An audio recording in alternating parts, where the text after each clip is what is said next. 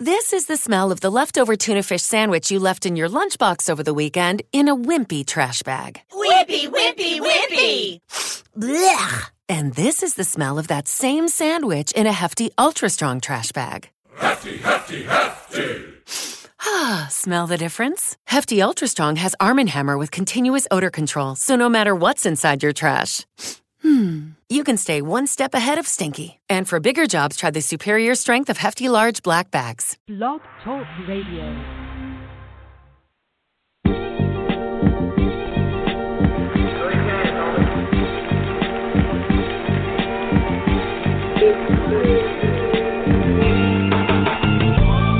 Sports guy,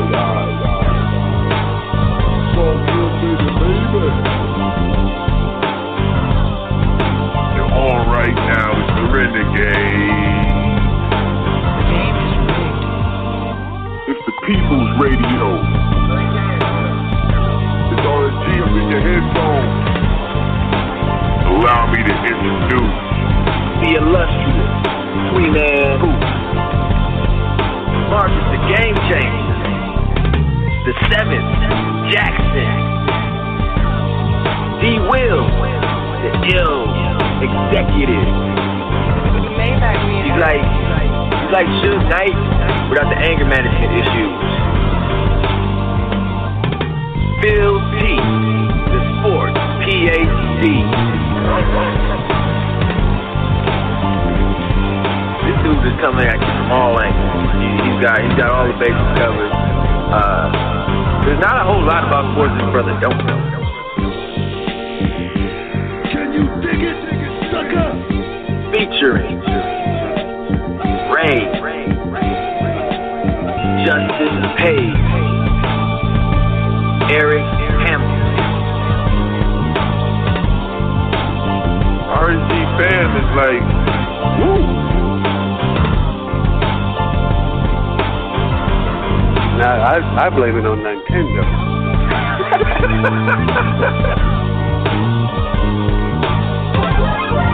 It's definitely a gin party around here. Definitely a gin party. Don't bring any Kool-Aid. You don't get no better than this, baby. I want winners. You guys act like this. Pick it up a little bit, okay? Get your chin up. Smile. Anybody can be peace. Don't get no more realer.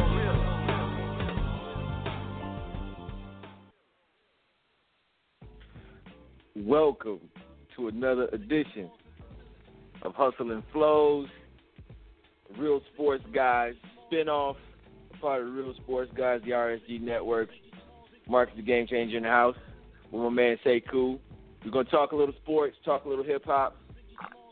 Again, as we always say, you could have been anywhere in the world this evening, but you're here with us, and we appreciate your patronage. Another edition of Hustle and Flows on deck. Hustle and Flows, we talk sports, we talk music, we talk politics, culture, and everything in between. Me and my man Sekou. Sekou, how you doing tonight, brother? Hey, man, I can't complain. I'm in good spirits. I'm catching my breath in between these the West Coast finals and the finals. Got a lot of music that's come out in the last 6 months. All things considered, this is a pretty good May. Looking forward to see what the summer of 2016 has in store. Absolutely. I don't have a reason to be looking for revenge, as Aubrey is, but I am excited about the summer 16. So that's what we have in store for you tonight. We're going to talk NBA playoff, first part of the show, and then Sekou and I are going to get into our halftime, mid-year kind of prime picks, so to speak, some albums and some projects that we've enjoyed, some albums and projects that maybe are not on your radar. Albums and projects that maybe, kind of from artists that we expected a little bit more from that kind of underwhelmed us a little bit. So we just kind of going to be across the board, but really kind of giving you a quick and dirty recap of the first half of the year of 2016 from a musical standpoint. So, with no further ado, let's get this going. NBA playoffs. Man, yeah. It's been an exciting playoffs. It's been one of the more fun playoffs in recent memory. With the Western Conference finals finally wrapping up yesterday with a great Game 7. The Eastern Conference finals wrapped up earlier last week with Cleveland finally dispatching of the Toronto Raptors with Drake on hand to watch. Front row seat. Just front like he likes seat. It. Best seat in the house. Yes, sir. Yeah. Yes, sir. So let's just start in the East because I think that'll be the quickest conversation. Yeah. Let's get that out the way. How things went in the East, and what is your perception of the two teams as they go forward? The Toronto Raptors and then the Cleveland Cavaliers, who will still be able to continue to play. Yeah, I mean, this was it was a done deal. Even those two games in Toronto were interesting, but I never wavered. Right, I think. These playoffs have been much the way I guess hip hop is, where the East I'm pretty well versed. I'm pretty comfortable. What I think is going to happen happens, but the West I find myself routinely being educated about the West. So the East the Cavs just really kind of they're firing on all cylinders. I mean, they look bad. They look frightening now. They look like that team that I thought they would be. When LeBron made the decision to come back, and you knew he had Kyrie then, and you thought Love was a done deal, I was like, man, that's a crazy a trio right there. And then you add kind of all these pieces, and so they're kind of flexing their muscle. They look like the world beaters that we thought they were. They are who we thought they were, so they dispatched Toronto pretty easily. Toronto, I think. The same. I mean, they were really good, but not great all year, and I think they're an overachieving team. I think that's Casey is a good coach, but he's not someone who I'm willing to bet my last dollar he has the scheme that's going to get so and so open. I've rarely looked at a Toronto Raptors game and been like, wow. I mean, they really drew up some marvelous stuff to, for this game. But he's good. He's solid. Gets him to play, all that good stuff. But DeRozan is a flawed shooting guard. I mean, you're a shooting guard who can't shoot. You better be Russell Westbrook, the kind of athletic. Otherwise, it's a done deal. And Lowry is, good, but it's hard for him to kind of really. He's not built for the playoffs in my view. And then after that, it's just it's grit that's carried that team. So when it came down to talent, I didn't think they really had it. From here, I don't know what they do. I'm afraid their GM's going to call up Phil and fleece us for the third time. So I'm just praying that we don't get into any kind of sign-in trade. The Knicks, that is, get into any kind of sign-in trade with Masai, whatever his last name is. I hate that dude. So I really actually hope they just stay where they are. They already got our draft pick. Enjoy that. Have fun. Get some young gun, and then make a go at it pretty much with the same team. I think they're going to keep DeRozan. I think they're just going to pay that man. Yeah, I think they're in a situation where they kind of got to run it back. I don't think there's a whole lot of room for them to maneuver. I don't really see a great market for DeRozan. I think most smart teams will kind of stay away from him. I think your assessment was on. You got a shooting guard who isn't really much of a shooter, which in today's NBA, it's like the 250-pound battering ram running back, you know what I mean, who can't catch passes in the NFL. It's just like that was hot, 10 years ago. As my man Currency said, the Lex bubble, that was hot 10 years ago. I think we're cool on that today. Yeah. But DeRozan, that Toronto team, I can't see a team being able to feast and be successful living on just 2-point baskets. And I don't think they generate enough from beyond the arc. And, you know, OKC kind of fell victim to that last night. Like, you can keep shooting these twos, but three is more than two. Yeah. I don't care what culture you were indoctrinated in. Three is always more than two. Math is universal. And three has always been more than two. So I think they got to figure out how to add some shooting. You know, and then I think they can become a different type of a team if they do figure out how to add some shooting, because then the things that DeRozan and Lowry do as far as getting to the basket and getting in the lane and making some of those mid-range shots become a little bit easier for them, and then maybe they can be more efficient. I just feel like those two guys are very efficient throughout the playoffs, and that hurt them. You know, yeah, DeRozan drops 31, but he takes 27 shots. I'm not interested in that, really, especially when most of them are contested 2-point jump shots of some sort. So that's the thing that they got to figure out. Either they're going to be a team that tries to score with the Clevelands and the Golden States and the OKCs, or they're going to become a team that really tries to defend. And they don't really have an identity yet as one of those two things. They're not offensively gifted enough to be like, we're going to outscore you or go, you know, shot for shot with you. But then they're also, they don't have great defensive chops either.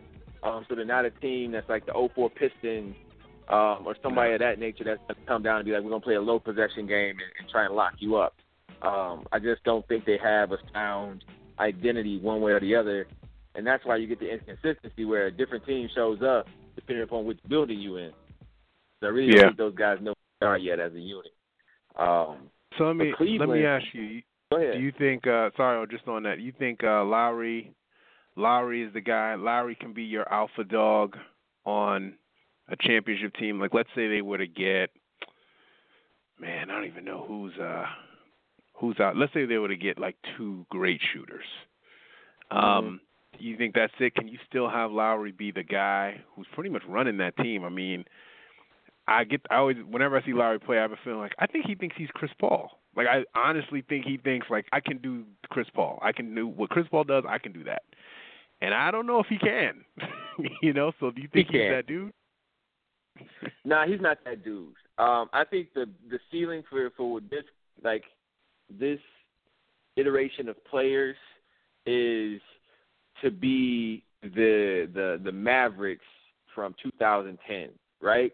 Where it was like a bunch of stuff kind of fell their way. Some guys got hurt. They kind of got into the finals, and they somehow won a championship. Like, I think they could be a team, and that's at some point that has to be your goal, right? Is just to be as good as you can be and hope that some stuff falls your way. Some people get hurt, and the window opens up for you to sneak into the finals. That's the best-case scenario for them. They are not going to be a team that if Cleveland is at their best, they will ever beat them. I mean, they're going to fall into that kind of Atlanta Hawks, mid-2000 Atlanta Hawks mode, the Josh Smith, Joe Johnson, Al Horford, Hawks, where you're gonna get good every year. Are you ready for the hate mail from Toronto fans? Hey, it is what it is, but that's what they're going to become. I mean, and they just got to hope that they get some breaks. You know, they got to hope that they get some breaks. And it's okay. Like, winning 56 games a year is okay. Like, be good with that. Yeah. Like, enjoy it. You're not the Sixers. Like, ride that out.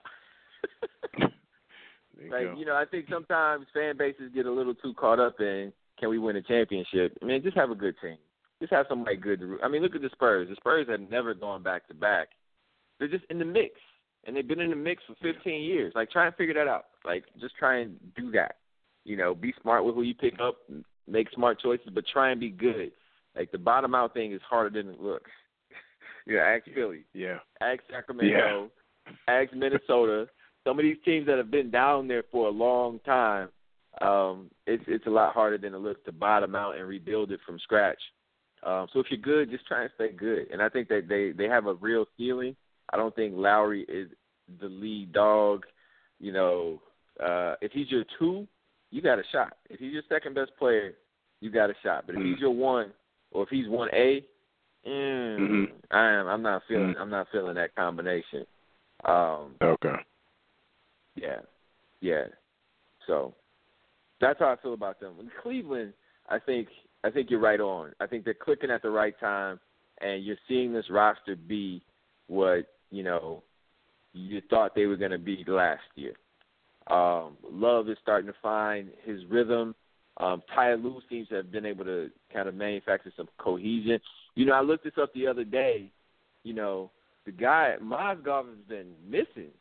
Like, Ty Lue is not playing Mozgov. And I think that's a major switch-up where you don't see Mozgov out there anymore. And that was a guy that played a big role on that team last year.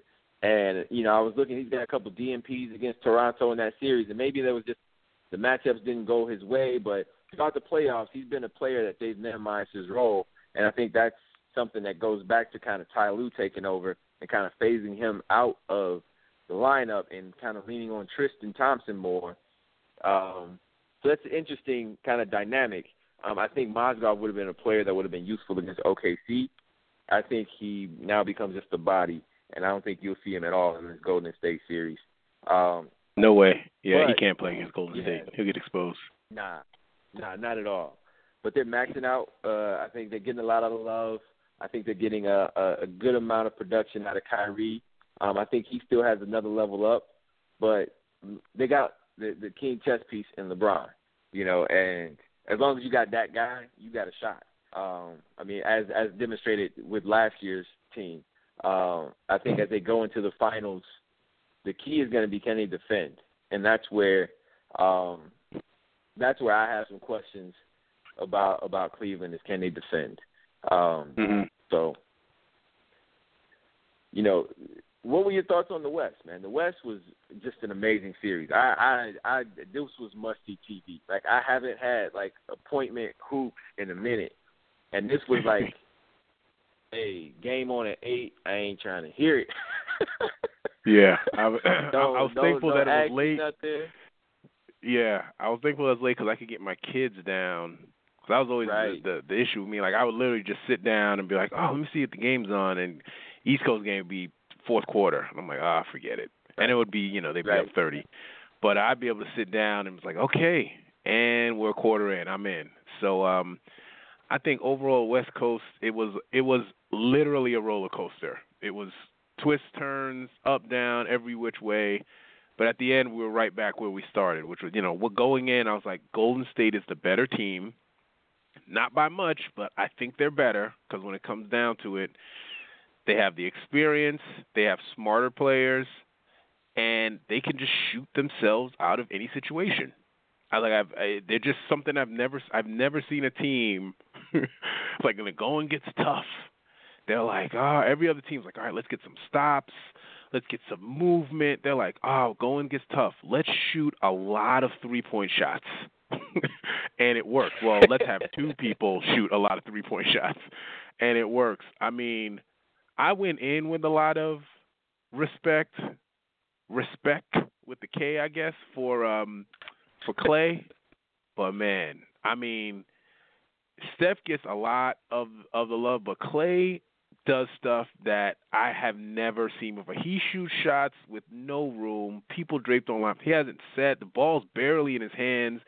And, I mean, these things are nothing but net. And he can do that 6 straight times after missing 6. I mean, it's incredible. And he's still shooting. I was just looking this up on Basketball Reference.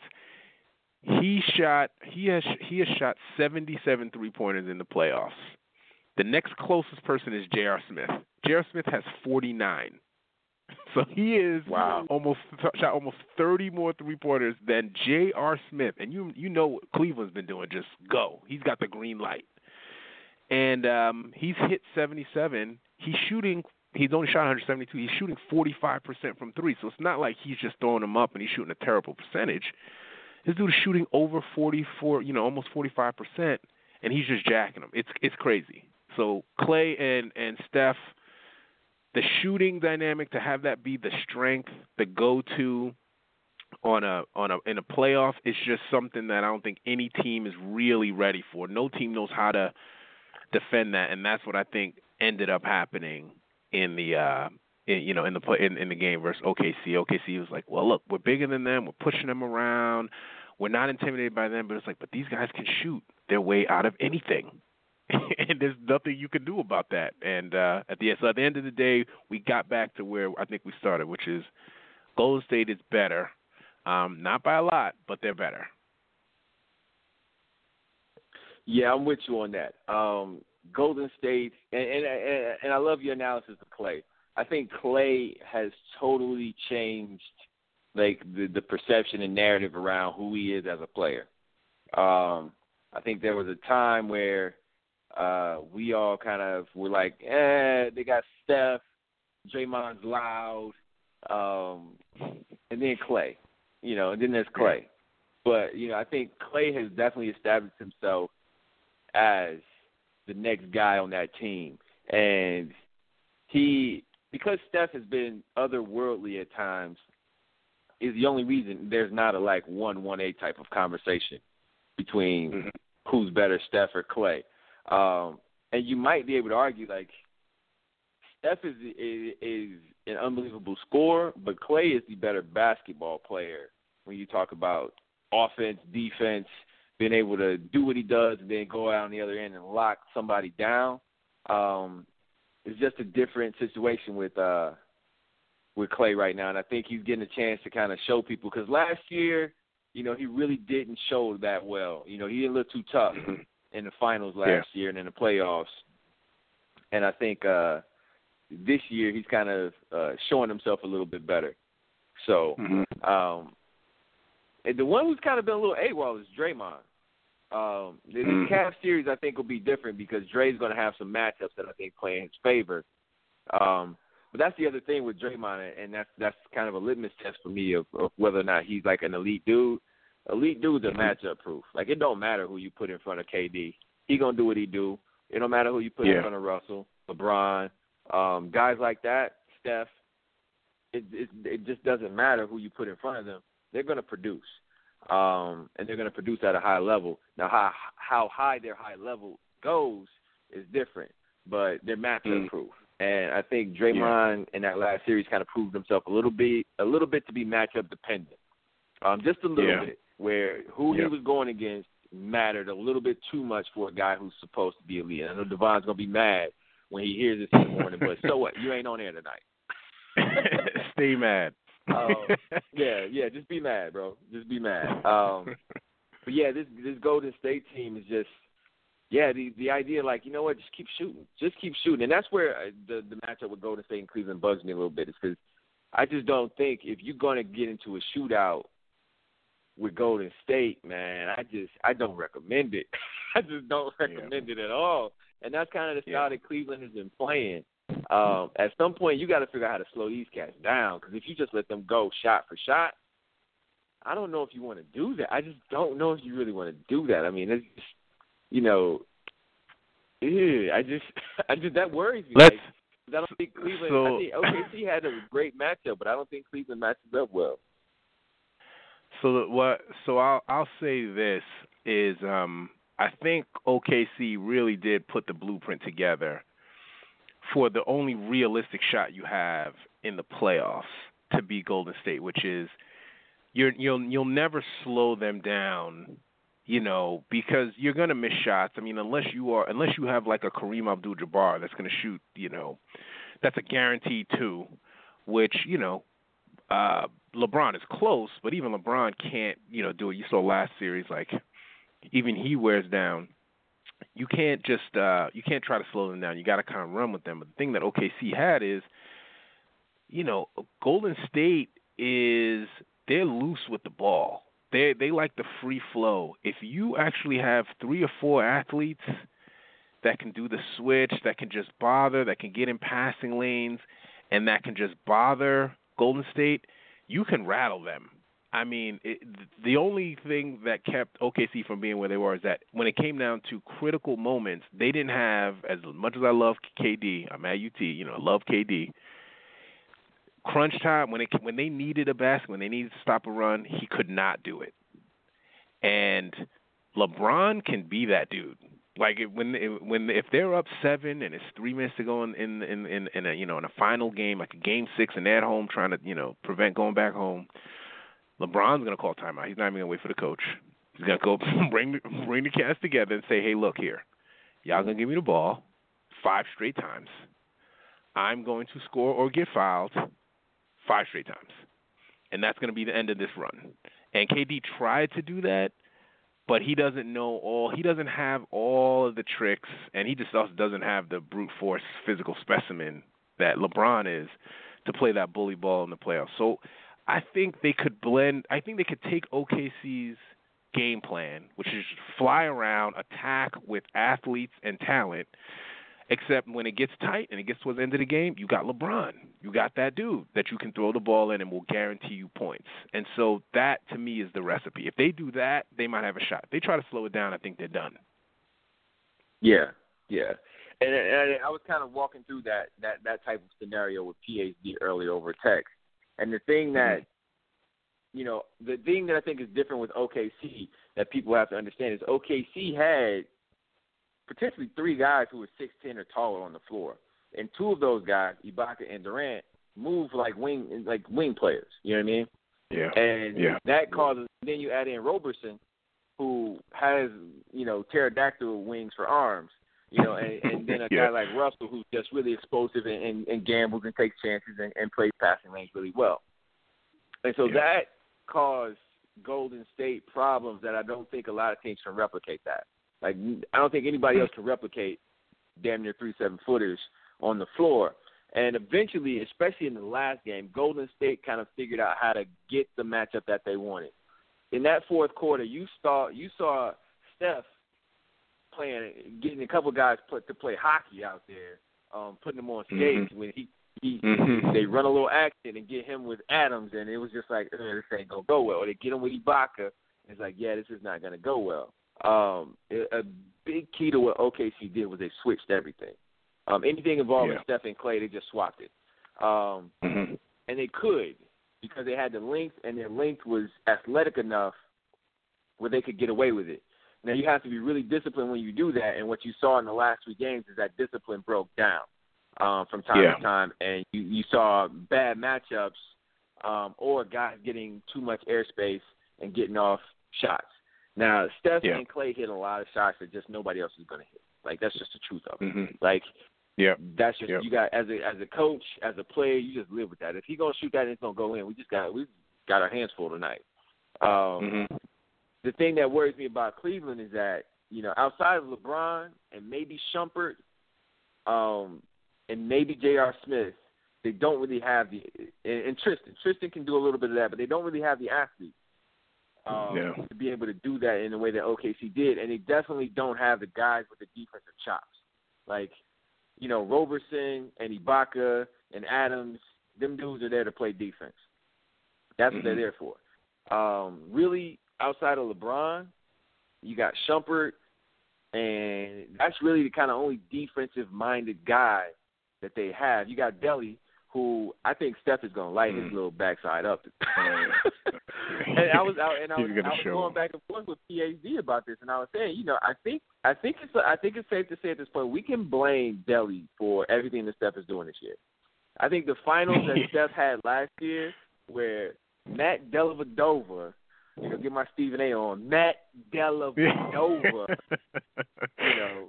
was able to slow down Steph Curry.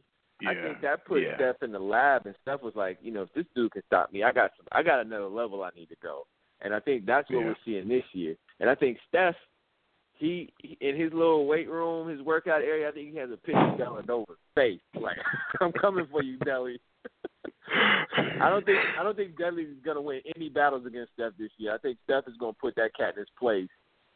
Just off GP, he's going to have to put that cat in his place this year and be like, nah, dog, this is something different.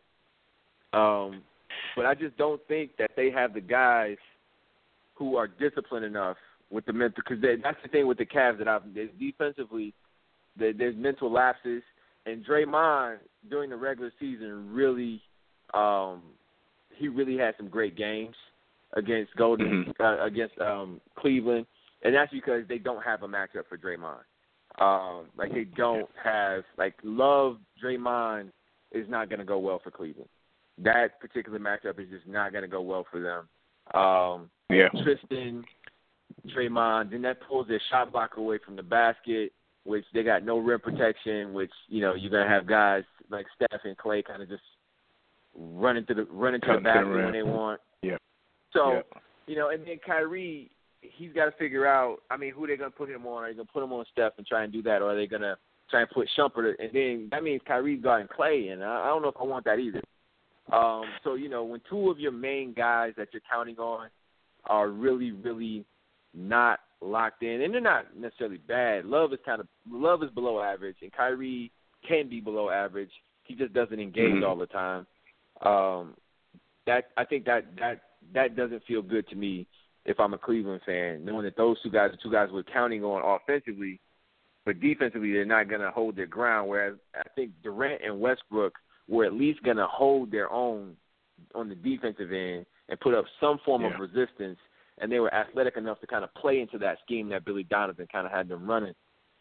Outside of LeBron, I just don't see Cleveland being able to do it. But at the end of the day, they still got LeBron, which, again, as long as you got that guy, you got a shot. So, you know. Yep. That's why. And some of the guys, they got away. Go ahead. No, I was going to say, the one thing you talked about, Steph having Dellavedova's face on in the training room. I think Kyrie's had Steph's face on everything. I think Kyrie is like, because I remember game one, like before Kyrie went down, he was giving Steph all he could handle. He was like, "Oh, this is fun. You know, you can shoot better than me, but you want to talk about putting people on skates? Kyrie can do that, and Kyrie can draw a lot of fouls, and Kyrie can start putting people on the bench, and Kyrie can hit 50. I think he is going. If Tyronn Lue earns his money, he's going to light a fire under Kyrie Irving to be the two-way player, to, you know, just be decent on defense and be Westbrook, you know. So, you know, Westbrook's not really good on defense. He just gambles a lot. And, you know, occasionally it works. Be at least present and scrambling and hustling. That's all we need. You're not going to stop nobody. But on offense, man, can you punish this dude, please? Can you punish all of them? And he can, in a way that I think that with LeBron and Love and some other guys that can shoot is more than what OKC could put out on the floor. So I hear you. I just think, man, Kyrie's going to be the key to this thing. If he is dialed in, whew. Man, I'm giddy thinking about it, man. I am. I'm like that. Yes.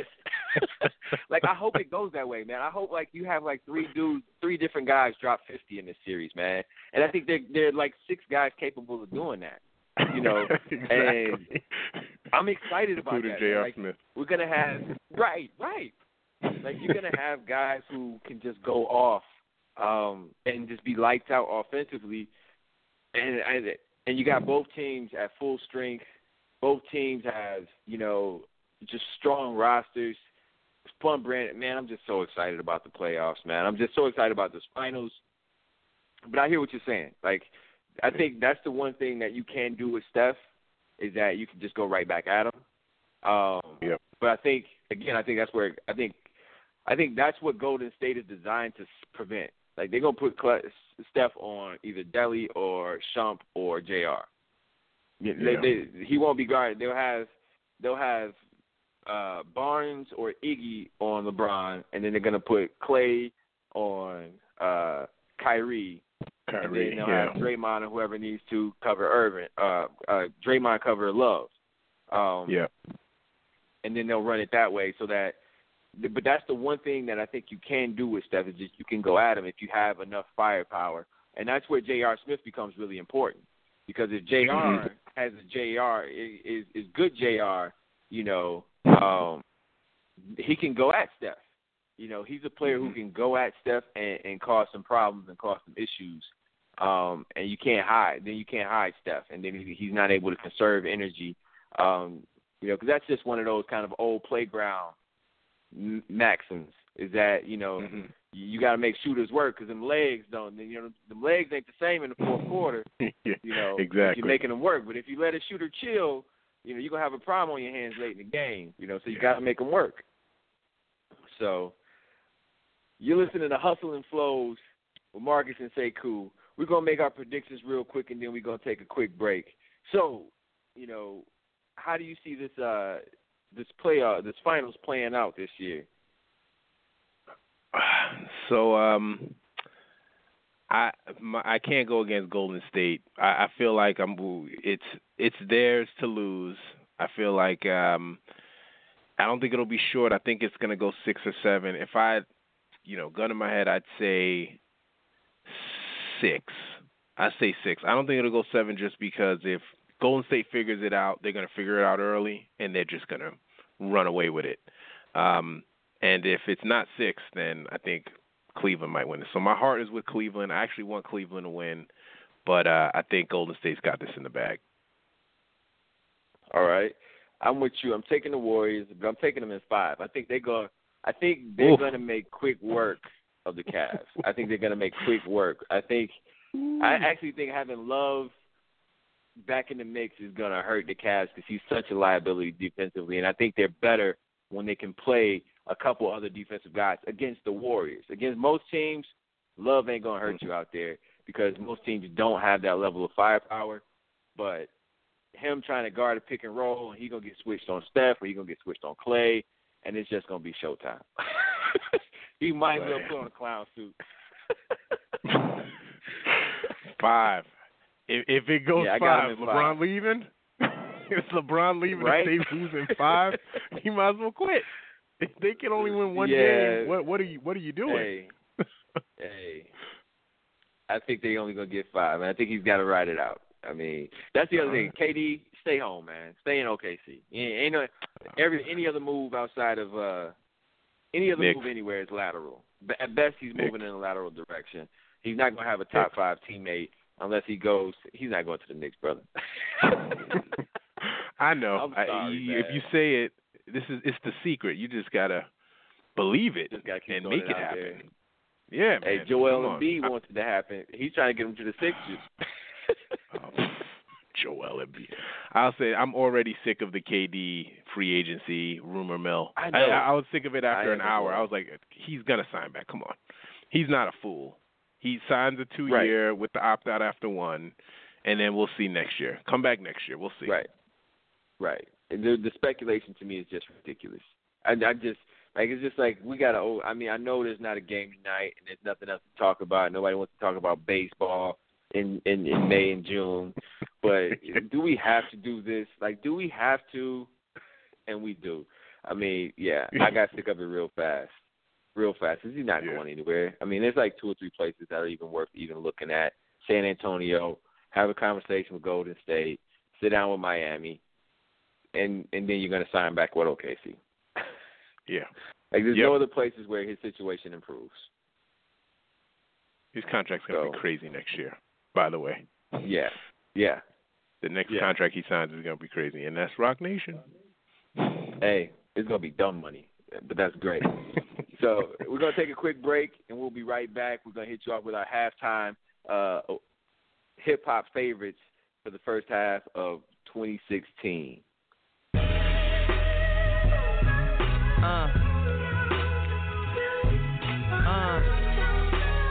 I love it though,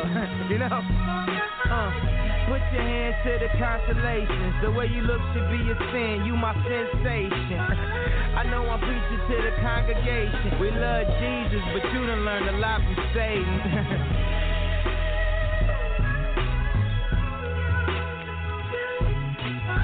I mean, Anina did a lot of waiting. We ain't married, but tonight I need some consummation. May the Lord forgive us. May the God be with us. In that magic hour, I've seen good Christians make brash decisions. Oh, she do it. What happened to religion? Oh, she lose it. She putting on her makeup. She casually allured. Text message breakups. The casualty of tour. How she don't wake up and not love me no more? I thought I was that. I guess it's rubbing off, hood phenomenon, the LeBron rhyme. Hard to be humble when you stunting on a jumbotron. I'm looking at her like, this what you really wanted, huh? Why we argue anyway? Oh, I forgot it's summertime.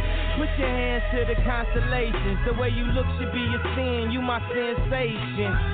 I know I'm preaching to the congregation. We love Jesus, but she done learned a lot from Satan. Satan.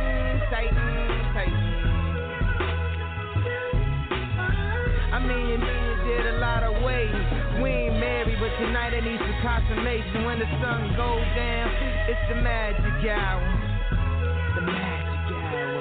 And out of all the colors that'll fill up the skies, you got green on your mind. I can see it in your eyes. Why you standing there with your face screwed up? Don't leave while you're hot, that's how May screwed up. Throwing something around the whole place screwed up. Maybe I should call May so he could break. Welcome back to Hustle and Flows with Sekou and Marques. We're going to get into our halftime favorites right now. Sekou does his end of the year. We're going to kind of do a halfway check-in. A lot of good hip-hop has come out. A lot of good music in general has come out over this first half of 2016. So we're going to give you some picks that we liked, some things that we didn't like, and some things that you might want to check out that maybe are not on your radar. So let's go ahead and dive in.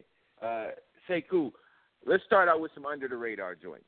What are some joints that are under the radar that maybe people aren't as hip to, aren't kind of mainstream artists that are really quality joints that you would recommend to folks out there? Well, okay, so yeah, I thought about this under the radar. I guess if I look at the sales, there's a lot of people under the radar.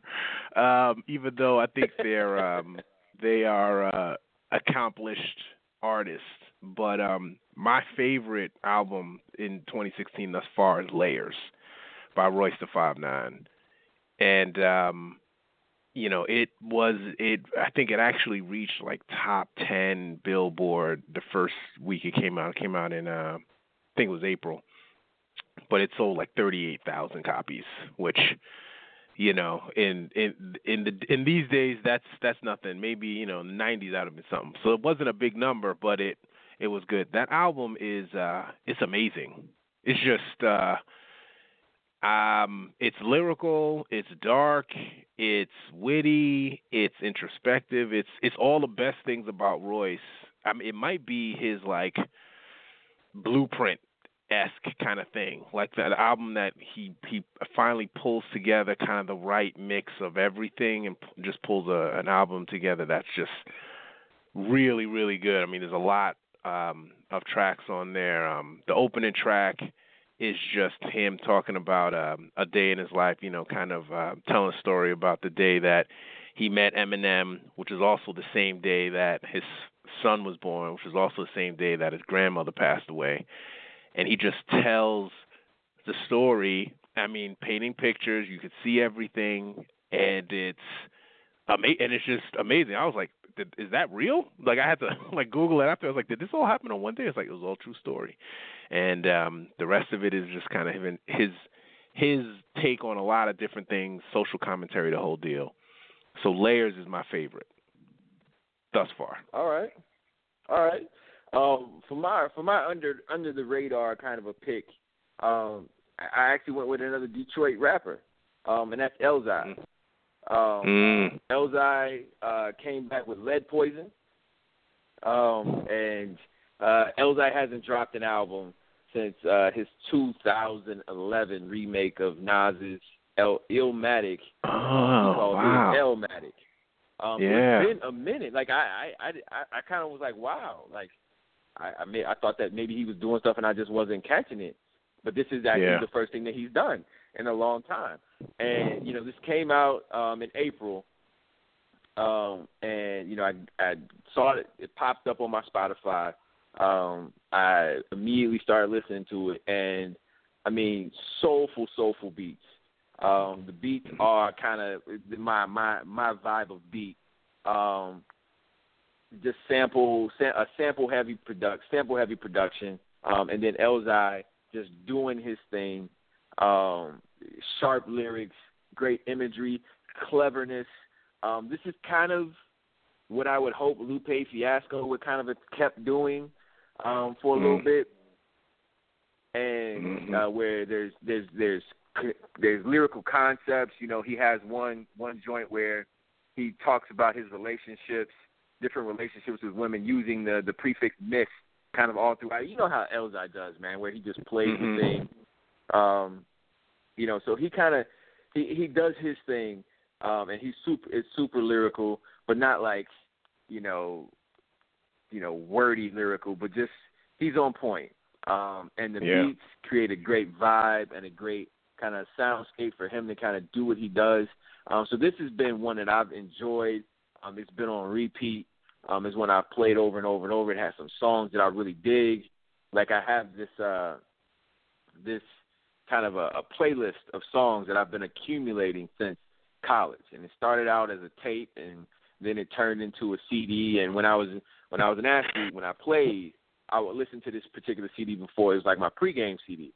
And this has a couple of songs that are now the mix is like 300 songs long, right? So what I've done over time is like when there are songs that I feel like fit that vibe of that kind of mix, I just kind of keep adding. So I graduated from college 2003. So in the 13 years since then, it's kind of gone from a 16 track CD to a 300 song playlist over that span. And there are a couple of songs on this one that immediately kind of, and then the songs that I add always have a certain type of vibe where they're introspective, but they also have a certain type of aggressive energy to them. So he created that kind of music, and I love that. So that's one under the radar pick that I really recommend folks out there is just checking it out. It's just good hip hop music. It really is. I mean, I don't have. There's not a lot of fluffy ways to describe it. It's just some good hip hop music, sample based production, great rhymes. So who's doing the production on it? Well, he's got a couple of cats who are doing work on it. Some cats that I'm not super familiar with. 14 Karat, Nick Speed, a cat named Joe Self. So some guys that I'm not really familiar with their work, but I enjoy it. It's not and the sound, and they kind of let it be a little dirty. The sound is kind of a little dirty. It's not super pristine, but it fits. It fits, and obviously Elzhi makes it work really well. So that's one I really liked. Layers I also like a lot too. That's one that I was really feeling. Royce is always one of my faves. I really enjoy Royce a ton, but Elzhi really brought it on this one.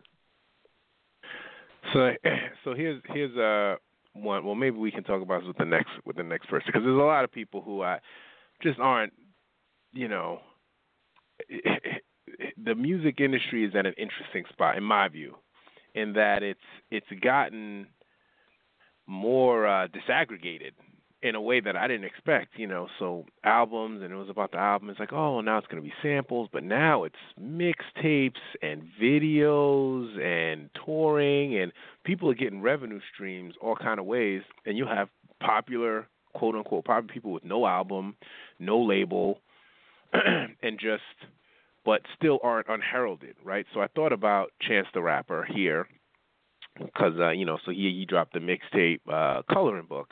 It's like a mixtape, but it's really an album, but he's calling it a mixtape. And, Chance the Rapper is a different guy, definitely built a different way. But I don't think he's under the radar. He's, like, all over the radar, you know what I'm saying, even though he's technically an independent rapper. So where do you put someone like Chance the Rapper?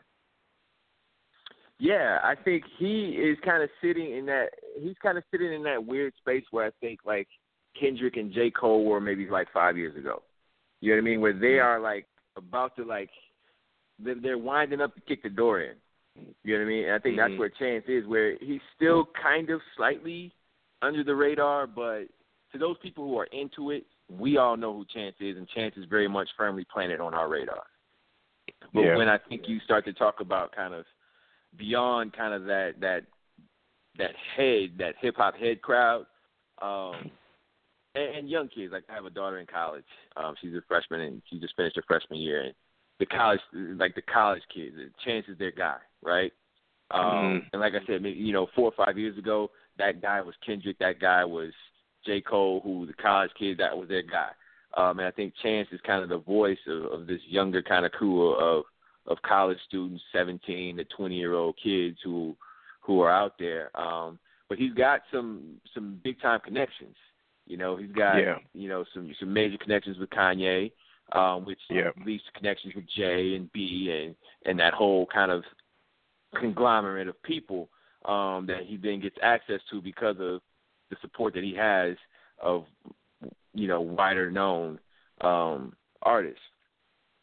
Did you like the joint? How'd you feel about it? I liked it. I thought there'd be more rapping from Chance the Rapper. I thought he would rap a little more on the mixtape. It's a whole lot of him singing, and he's a gifted songwriter, so I can't really fault him for that. But it almost doesn't feel like a hip hop album. It feels like I don't know what I would call it. Something like Erykah Badu would put out. Like dope, but is this rap? I don't think so. So it's good. I like it, but it's like play in the background. I can chill with it, but you have to listen. It's telling stories. It's good quality. It's good content. I can see why a lot of people like it who are all over the spectrum. But I was expecting a little more. I was expecting them to go in a little more. But I respect the art, the craft. Right. And I'm still waiting on that album from him. I'm waiting on that album from him where he like flexes a little bit lyrically. You know what I mean? Where he kind of like really kind of lets loose. But I did like this album. It's different, and I feel like, and this may be just kind of a thing that's happening right now. Like I've noticed that it's a little bit.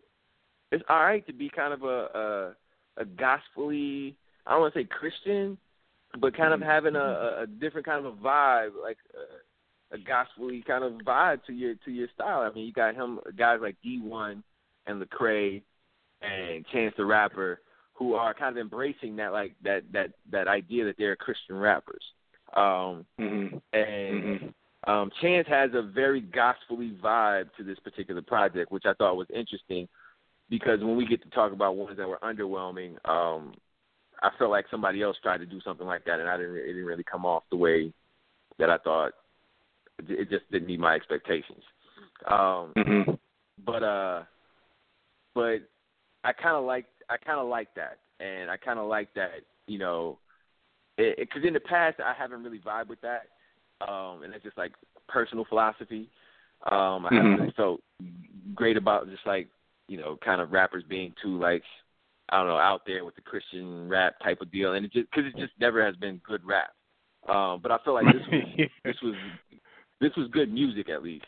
Like you said, I wouldn't necessarily say he was doing a whole lot of rapping, but it was good music. There was a vibe to the album. It was a cohesive vibe that you can get going through.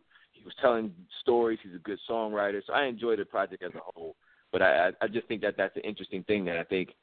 A lot of, and the fact that he is so hot right now, and there are a lot of people who are kind of into him, and that he's kind of taken that path and that course sonically, I think is really, really interesting to me because I'd say 10 years ago that would have been a hard trick to pull off.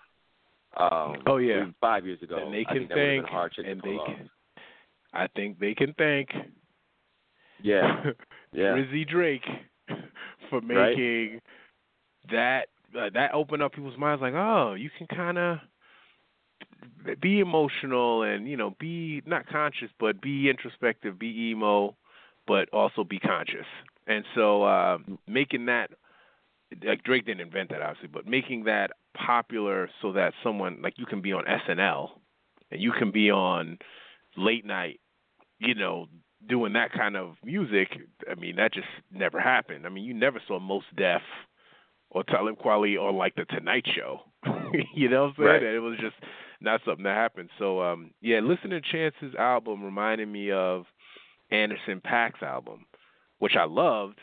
But Anderson .Paak, I knew he was going to sing, and so I was expecting him to sing and rap a little bit. This was the same amount of rapping and singing, and I was like, wait a minute, is he an R&B dude or But I think that's being blurred, and so now you can kind of be both. And God bless him, he's talented at both. So. I'd rather hear him sing than Wayne sing or Kanye sing. So I'm all for guys singing that actually can sing on albums. So there you go. Singer singing. How about that? Yeah, there we go. There we go. So another kind of under-the-radar guy that I want to give some shine to is actually a kid from here in Madison, a kid named Trapo. And his name does not even kind of you hear Trapo and you think, okay, this is some trap type stuff. And it's not, though. Yep. And he very much kind of falls into that vein of Chance and, you know, his the beats that he chooses and his ear for beats is really interesting. He's got a nice cadence, nice rhythm to his voice. He raps well. And he does some different things vocally, incorporates a little bit of singing, but not as much as a Chance or a Drake, guys of that nature. But he does incorporate that into it, and he's developing as a songwriter. And I kind of like what he's doing. And he may be, and you can check him out on Spotify. He has an EP. It's called She's Gone. Check it out. Trapo. Came out in March. Trapo. Trapo. It's pretty solid. The kid just graduated from high school, so he just finished up high school, and you know he's trying to do it, and he's trying to do it the right way. And I appreciate that, and he makes good music. And you know, it's a kid actually I've known for a long time, and he and I had lost kind of touch, and then you know I kind of reconnected with him, and he's like, yeah, I'm doing this. And so he sent me some stuff, and I was like, you know, I was checking it out, and I was kind of like, oh, I see what he's doing. You know, he's a good kid. Let me check out what he's got going on. And I was actually like, yo, I like your music. Like, not even friends. Like, I like what you're doing, man. Like, I was like, I actually like what you're doing. Like, I like your music. That's what's up. So Trapo. He's on Spotify. You can catch him there. He's on SoundCloud. You can catch him there as well. So that's another under the radar project that I really dug. Mainstream, kind of more well known artist. That's you felt like either they met your expectations or exceeded your expectations, or they underwhelmed you. So I got three here, and these are all over the map. So the Drake album is just so disappointing. I can't begin to comment on that. I was amped. I was like, all right, you know, he just came off the beef. He's going to put something together, you know, that's going to really put him in that upper echelon. He's going to have that Steph Curry last year kind of season where finally all comes together and you just realize like, oh, this dude is a monster. And this album was just more the same. It was the same Drake I was used to, you know, a good verse here and there, but for the most part, it was uninspiring. And I don't know if he has a list of the people he wants to emo that should never be emoed. So Wu-Tang, I remember when he did It's Yours, a part of me died inside when he did that. Yeah, yeah. And on this one, he did DMX. Yeah. What? No. So, yeah. So I'm more like, okay, is he has a list, obviously. So I'm figuring next is going to be NWA, and then he'll probably end off with Coogee Rap or something. I don't know where this is headed. How he's going to sing Ill Street Blues. I think he's going to sing House of Awesome Hardcore with just a gentle piano. I was disappointed. It is, you know, it broke. The sales on this thing was insane. But that was disappointing. Related to that, who is winning? Who has impressed me? And these aren't even artists. It's the streaming services. These streaming services are winning. Apple Music, winning. Tidal, winning. You know what I'm saying? Like they are. When they announced this, I was like, "Who? Really? They're signing?" Okay, you know, because what's his name was on. I mean, Chance was on Apple Music, right? Some kind of pseudo deal.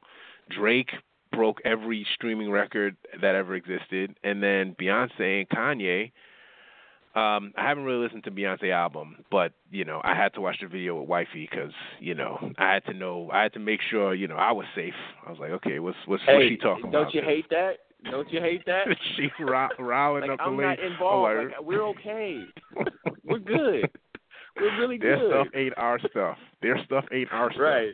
You know, don't be looking all up now because B got you excited. I know. But the Kanye, I think, is exceeded my expectations, and I had high expectations. Wow. And the Kanye is, it met and exceeded. Wow. And Chance also was all over that thing, and you could tell. Yeah. I think Chance co-wrote like 7 songs on that album. So, and you could tell there was something to it that made me feel like, man, this kind of feels a little like a hungry, younger, and that, you know, so he's kind of feeding on the young ones, which is fine.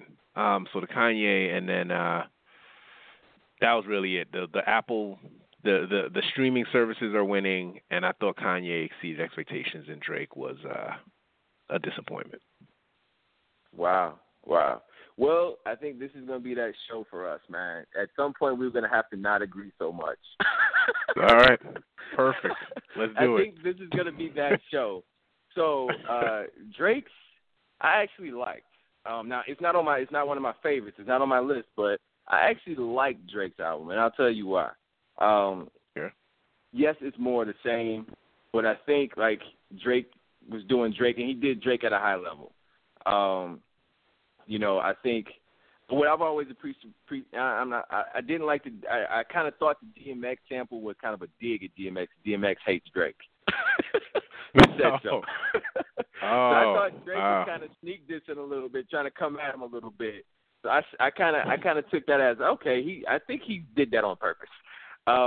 That's just my take on it. Like, okay, so he's gonna go ahead and sample DMX. DMX said, you know, came out and said he didn't like it.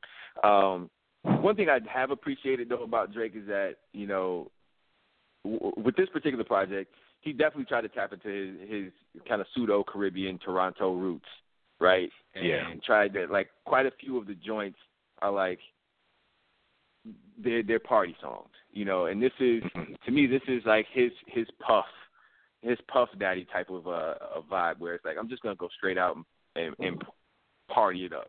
And this is like that party album that he put out. And I think that's why it did so well numbers-wise, is because there are a lot of party jams on it. Like One Dance, I can't not hear that song and not, like, start to kind of move a little bit. Like, that's just one of those songs where when it comes on, you got to kind of got to get it. And I'm not a dancer by any means, but that song, you kind of got to hit the floor. You kind of got to hit the floor on that one. And so I think, you know, and he still did have some somewhat lyrical moments, Western Road flows. You know, one, I like the way they flipped the Mary sample. And, you know, he had some hard lyrics on there. The hype, the song Hype, I see what he was trying to do there.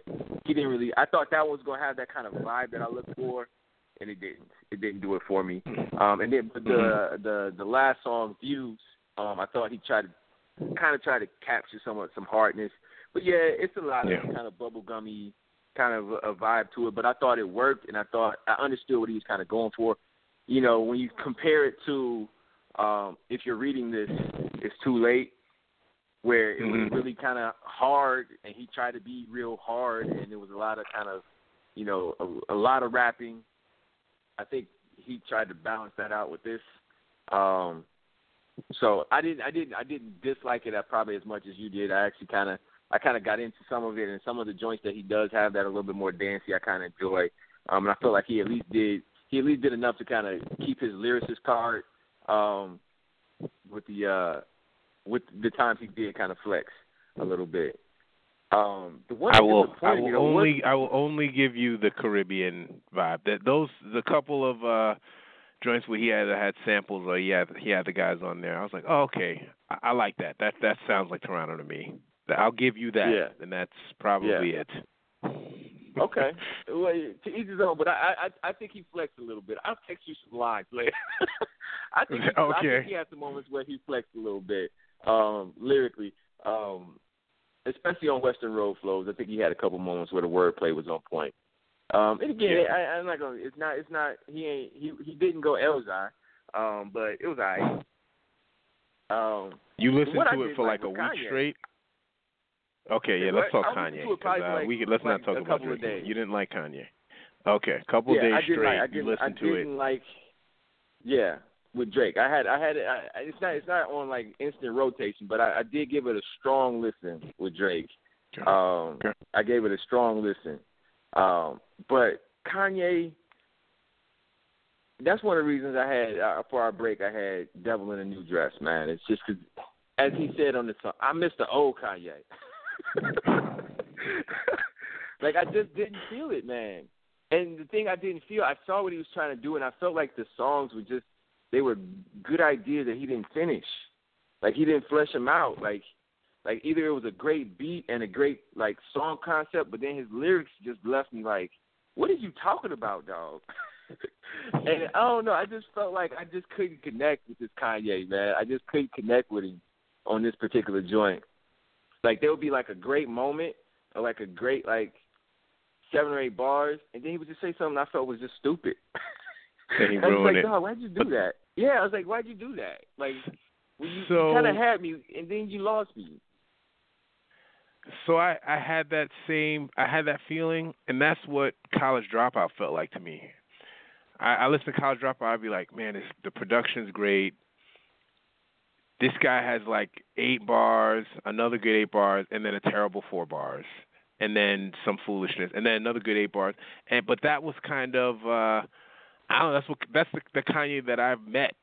And so even though it's a flawed version, because he was never really a great rapper.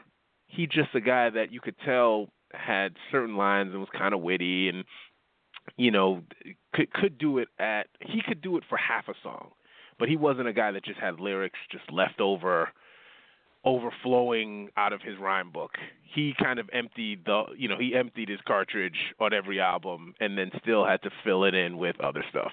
And so this album, I think, has that. But the mastery of, like, Ultralight Beam or even Famous is just, I mean, that's just a great song. And it's got Swiss yelling on it. It's got Rihanna, you know, doing a thing. But just his, like, picture, you know, I guess snapshots of Kanye, you get flashes of what I think makes him great, which is him kind of just rapping as well as he can. You know, it's not the greatest rap you ever heard, but he's out there and he's flowing. And you get that for a minute, and then it's choppy. It's got a lot of songs end, and you're like, oh, shouldn't some more of that song still be there? But I like that. I was all with that. And then, you know, certain beats on this, I think, are just like 30 hours.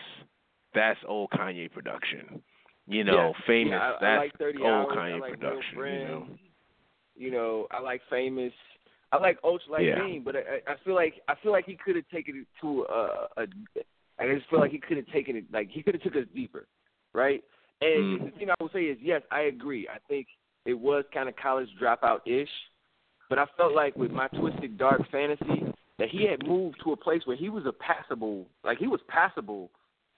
lyrically. Like, I was like, yo, Kanye kind of, you know, because even because he had gotten to a point where even when he would say corny stuff, his delivery was so right that it made it work. I just felt like, I don't know if he needs some new ghostwriters. he need to get Pusha to help him out or what, like, you know, or Big Sean back in there with him.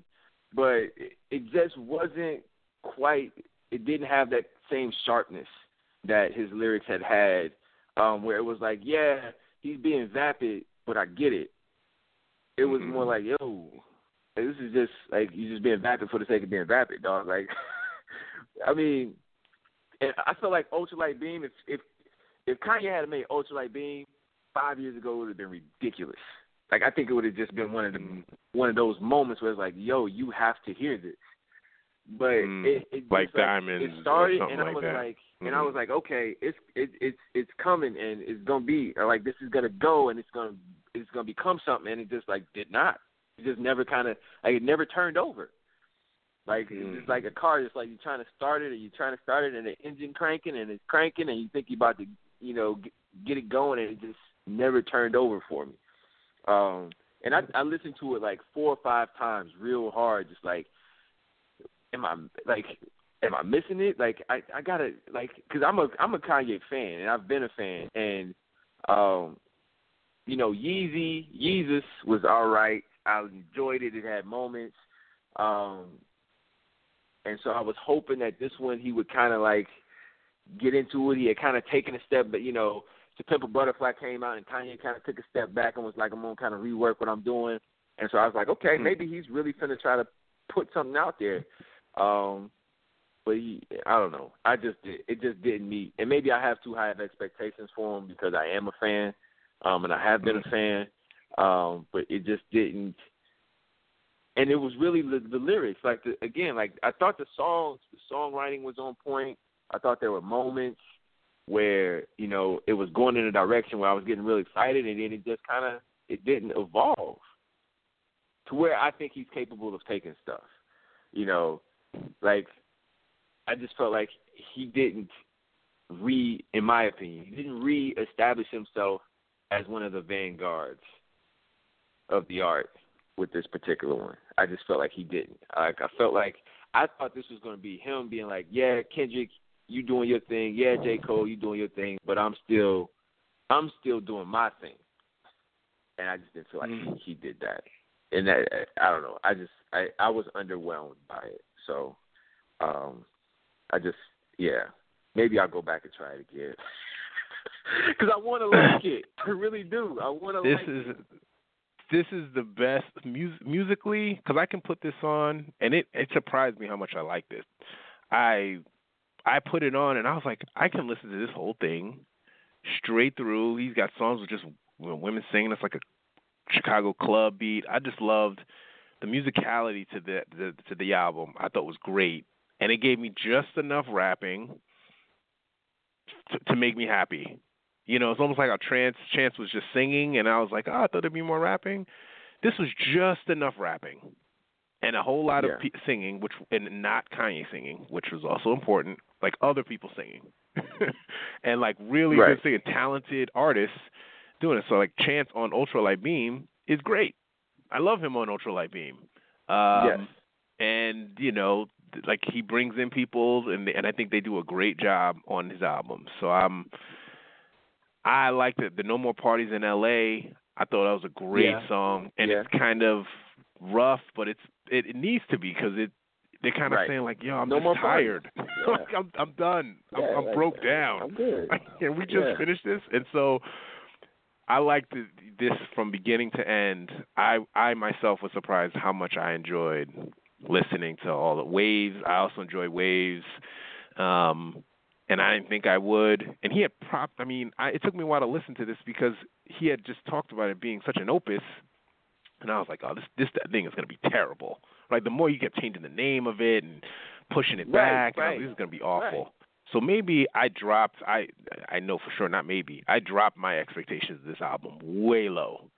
And so it impressed me. So that's part of it. But I will still say this, I like this better than My Beautiful Dark Twisted Fantasy, which we've already disagreed on before, so we don't have to revisit it. But yeah, that album, I was like, this is cool, but nah. I'm all right. I think I like Life of Pablo better. Wow. Okay. Yeah. And I do agree with you. I feel like he does bring in people, and he puts them into the right. And that's what I appreciate about My Dark Twisted Fantasy. My Twisted Dark Fantasy was that, you know, he brought Raekwon in, and he put him in a mode where Raekwon could be Raekwon, but still kind of fit into the context of what Kanye was trying to do on some of those songs, or, you know, John Legend or whoever he was working with, Rick Ross. Bring him in, and he put him in their mode, and I think he does a great job of doing that. Again, I just felt like there was just like, and another thing that I do, and I know I do this, and I own it. Names matter to me. Whether it's your rap name or your album name, like that says a lot to me. That's like my litmus test for your ability, the amount of creativity you put into things, right? Like, you know, if your name is like, you know, Young something, you better be really good at rapping. Or like if your name is like your actual name, like the one you were born with, Kendrick, you better be really good at rapping. Because I'm like, dog, you didn't even come up with nothing. Like, that's like step one. If you're going to be a rapper, Like, you got to come up with something. Like, it's like being a superhero. You got to have a name, dog. You got to have a name. Yeah. And so when he was switching the name of the album, I got a little shaky. Like, dog, you don't even know what you're going to call it? And I know it's not cohesive. I know it's not going to be something. That should have been your hint. That should have been your hint. Yeah, that should have been the thing you came up with first, man. You should have, like, I'm going to call it this, and this is why I'm going to call it this. Like, and I'm going to make it, you know, like Lemonade. Like, I got that. Like, when I saw it, I was like, why is she calling it? And then I started, I watched it, and I was like, I get, about halfway through, I was like, okay, I get why they're calling it Lemonade. She, like, you know, she's in a bad situation. Like, gave them lemons. She's going to make a lemonade, and before you know it, bam. Jay-Z grandmama talking about life gave me lemons and I made lemonade, and, and it kind of played out. You know what I mean? Yeah. So, like, the names matter to me, man, and your rap name and your name of your albums, that all kind of matters to me because it tells me kind of where you're at conceptually with just thinking about, like, how are you going to frame up your art. But speaking of Lemonade, so you haven't listened to that at all? Except for I watched that hour-long man-hating video, but I haven't listened to the album afterwards, so I have no idea. If you told me, oh, it was a scene where I was like, oh, yeah, that was a good song, but I have no idea about names of tracks that I haven't listened to it. So what were your thoughts after watching the hour-long Jay-Z diss track? I was trying to think, like, Lemonade or Ether. I don't know which one ends up going number one. I didn't think at all it was about Jay-Z at all. I thought it was just genius marketing. These two are literally geniuses at marketing. I'm amazed.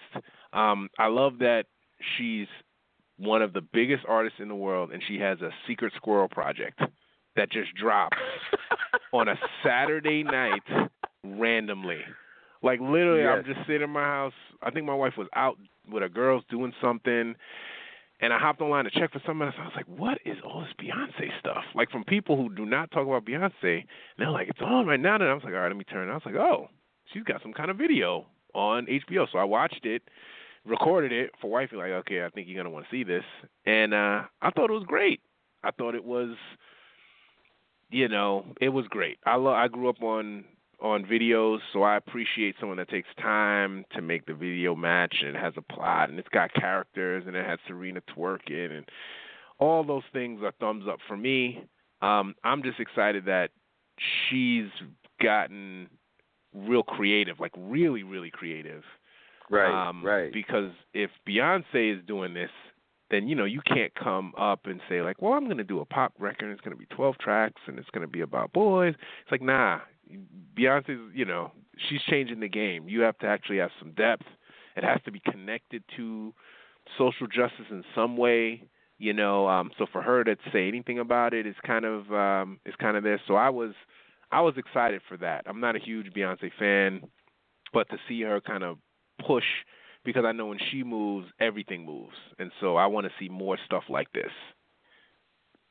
Yeah, I agree. And this was kind of very shortly after Prince passing, and so, for me, it was just kind of like, oh, man, like, who's carrying these torches? You know what I mean? Like, who's kind of at that forefront of, like, black creativity, and who's kind of pushing those boundaries, and then this came out, and, my wife, she wanted to watch it. She knew about it. She kind of hit me to it, so I was like, I'll check it out. I mean, it's music, it's, and I was blown away. I was like, wow, this is... And I wasn't blown away necessarily by the project itself. I thought it was great. I thought it was really well done. I thought it was very conceptual. I enjoyed it. I enjoyed it visually. I enjoyed the music during the video. Same with you. The thing that blew me away was, everybody else she just raised the bar. And I like it. I like when she put the bar. You know what I mean? Like, she put the cookies up on the shelf and was like, you're going to have to reach a little higher to get to these. And I appreciate that. And I respect her for doing that. And I wish more artists of her stature would kind of take that next step and be like, we can't just be putting out songs just for the sake of putting out songs no more. Let's think about what we're doing. And I appreciated that. And, again, I've never been into Beyonce's music, not one iota, like not one bit, just never been into it. So then, obviously my wife, she downloads Tidal so that she can hear it. Oh, man. You see? She was genius, man. Was about it. Yep. Genius. So she gets on the title, and so, you know, we listen to it. And we need to sign, real sports guys need to sign the title, man. We need to get on this gravy train, bro. Hey. We need to make this happen. We need to get some of this bread, man. We need to get some of this bread. I got to talk to D. Wills about hooking that up. You should to make that happen. But we listened to it. I listened to it, and I enjoyed it. I did. I enjoyed it. Like, it's just, again, it's just one of those things where she connects with her roots musically. Like, not just, you know, from a visual perspective. And I think, you know, having the visual, I think, made the music impact me a little bit harder because I got where she was coming from. You know, when an artist kind of gives you an extra peek, you know, because my wife was like, well, why doesn't she just come out and explain kind of all the different symbols? I'm like, that's not a good thing because then you're framing it up for people too much. Like, you kind of got to let it, you know, like they say, you got to just sit it right there for a second and let people kind of take it in. And whatever they come up with is what they come up with. But seeing that piece of it in unison, in concert with the actual album itself, I mean, it just brought kind of, like, you could see her vision. And I think that's also what makes it very, very much great marketing, is that it's a good album. Like, it's good music behind it, and when you have a good marketing and you get it in front of a lot of people and a lot of people like it, then that's just more money in your pocket. Yeah. So I enjoyed it, man. And again, she has some kind of second line, down home, New Orleans kind of sound to it. There's some reggae vibes. You know, she's got some pop club type joints in there. She's got some samples, like Just Blaze did a track with her and Kendrick that, you know, is really, really bangs in a way that Beyonce's never had a song that kind of banged, at least for me, before. Mm-hmm. You know, there's some ballads that are just really soulful, some country western type stuff in it. But it's not like this is my country western song. This is Beyonce trying to do a country western song. This is like a Beyonce song that sounds kind of country and western. You know what I mean? It's not like... Gotcha. Tried to, like, jump into somebody else's genre. She's still doing her, but it's like, yeah, I kind of did me in this context, which works, and it works, and I enjoyed it. So, and the lyrics, and to me, this is, like, her best, like, in my opinion, lyrically, like, her trying to do something and make something happen with the lyrics. This is the best she's done, in my opinion, with that. Like, I actually wanted to, like, listen to the stories that she was telling, whereas, again, exactly. I've never really been interested at all. At all. So that one exceeded my expectations by leaps and bounds, just because I didn't have very many expectations as far as a Beyonce project goes, because that's just not my thing. Yeah. But I'm a fan now. I'm not, like, a crazy fan, but I will see how she follows this up. Like, I will follow and see how she's going to follow this up, because I think this was one of those moments in an artist's career where, you know, she kind of defined herself in a way that I think when her career kind of comes to a close, this is going to be one of those moments where we talk about it. And I don't think she had a moment like that to this point. Everything else was just kind of forgettable. You know, she could go back. She's a pop star. She could go back to foolishness music too. That's the part that's like, she could do that and it would be all right. So to your point, I'm curious to see where she goes next, because if she goes back, then I'm like, okay, well then that was just a calculated marketing scheme. Exactly. And so that's what I said. I'm interested to see, is this a new trajectory or is this like a turning point? I got my fingers crossed this is a turning point, because that's what we need. We need a little bit of that. We need a little bit of that in the space in the world. So, well, man, we've gone overtime, man, but long time. We had a lot. It's been a while since our last pod, man. I'm glad we got on here. Yeah, I'm glad too, man. It was good to chop it up with you, and kind of, even though we disagreed a little bit, you know, we still did it civilly. You know, we still did it civilly. It's not like when me and Justin get after it. Yeah, well. When me and Justin get after it, man, we always need a third party, a neutral arbiter in the mix to kind of keep Justin and I under control. But again, you're listening to Hustlin' Flows with Sekou and Marques. We're wrapping up another edition, another great pod. I just want to say thanks to Sekou for joining me tonight. I enjoy these, and, you know, we're going to keep developing this over time. So listeners, hang in there with us as we grow this and develop this. I think it's going to become something that you guys really enjoy. It's going to be a staple of the RSG platform. Any parting words, Sekou, before we close this down? KD to Knicks, summer 2017. Bank it. You know what, bro? Keep hope alive. As we exit, I'm gonna leave you with this. Since there you go. That's for you. Perfect. Yeah. We'll leave that space on that. This is Hustle and Flow. Signing off till next time. Peace.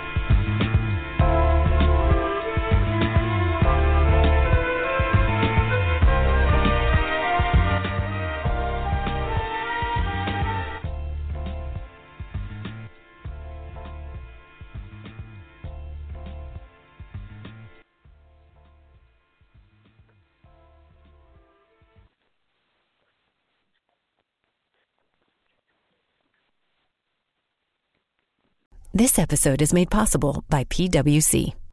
When unprecedented times are all the time, it's time to start walking the talk. Leaders like you turn to PwC to see and stay ahead.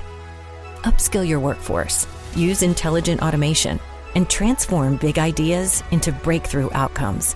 Explore the human-led, tech-powered solutions that help you thrive. It's all part of The New Equation. Learn more at thenewequation.com.